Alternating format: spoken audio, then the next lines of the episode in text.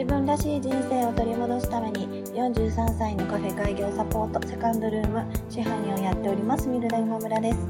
このチャンネルはカフェをやりたいという夢を25年間温め続けた私が楽しいこともへこむこともたくさんあるカフェオーナーライフを毎日ゆるゆると配信しています。これからカフェを開業したい自分らしい人生をもう一度取り戻したいと思っている43歳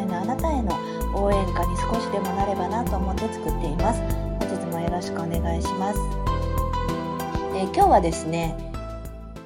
ちょっとネタ切れ系になるんですけれども先日お客様から、えー、紹介された本をやってみましたので、そのお話をしたいと思います。お客様から紹介された本は、えー、ストレングスファインダーという本です。え、自分の、ま、強みを理解して、ま、伸ばしていこうという本だったんですけれども、うん、まあ、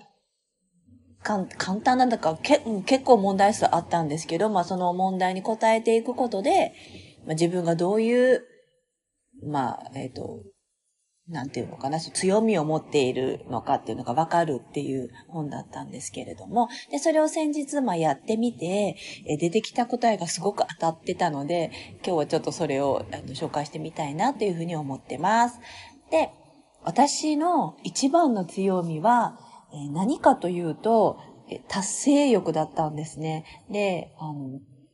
ま自分が多忙で生産性であることに大きな満足感を得ますっていうふうに書いてあって、まあ確かにあのお店をやる前も割と私どこ行っても忙しい部署だったし、まあお店始めてからも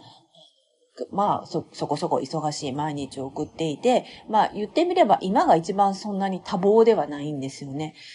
と、カフェの営業的には多忙ではないかもしれないけれども、考えないといけないこととか、やらないといけないことがどんなことがあるんだろうっていうことで、まあ、結構、あの、ずっと頭は動いてるっていう感じだったので、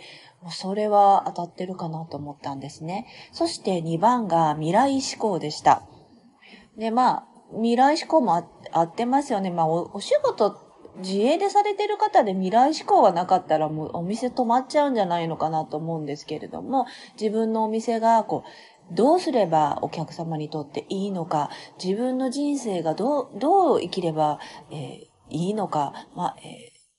ー、良かったと言える人生になるのかとかいうことをやっぱり考えてるんですよね。なので、まあ、未来志向というのも当たってるのかなというふうに思いました。そして、えー、3番が親密性でした。これも、すごい当たってるなと思ったんですね。やっぱり今のお店って、少ないけれども、こう結びつきの、まあ、強いお客様がたくさんいらっしゃってるっていうのが、自分のお店の本当に一つの自慢のようなものでもあるんですね。まあ、それは裏を返せば、まあ、新規のお客さんが使いにくいということにもしかしたらつながるかもしれないけれども、でも私にとって特にこの去年からの、まあ、1年半ぐらいというのは、やっぱりあの、深いあの縁を感じるお客様と、まあ、一緒に走ってきたっていうのがあるので、これもすごい当たってるなっていうふうに思いました。この本では強みを、まあ、生かすこと、弱みを克服するよりも、まあ、強みを生かす方が、あの、発展できますよ、みたいな感じの、まあ、ことが書いてあったんですけれども、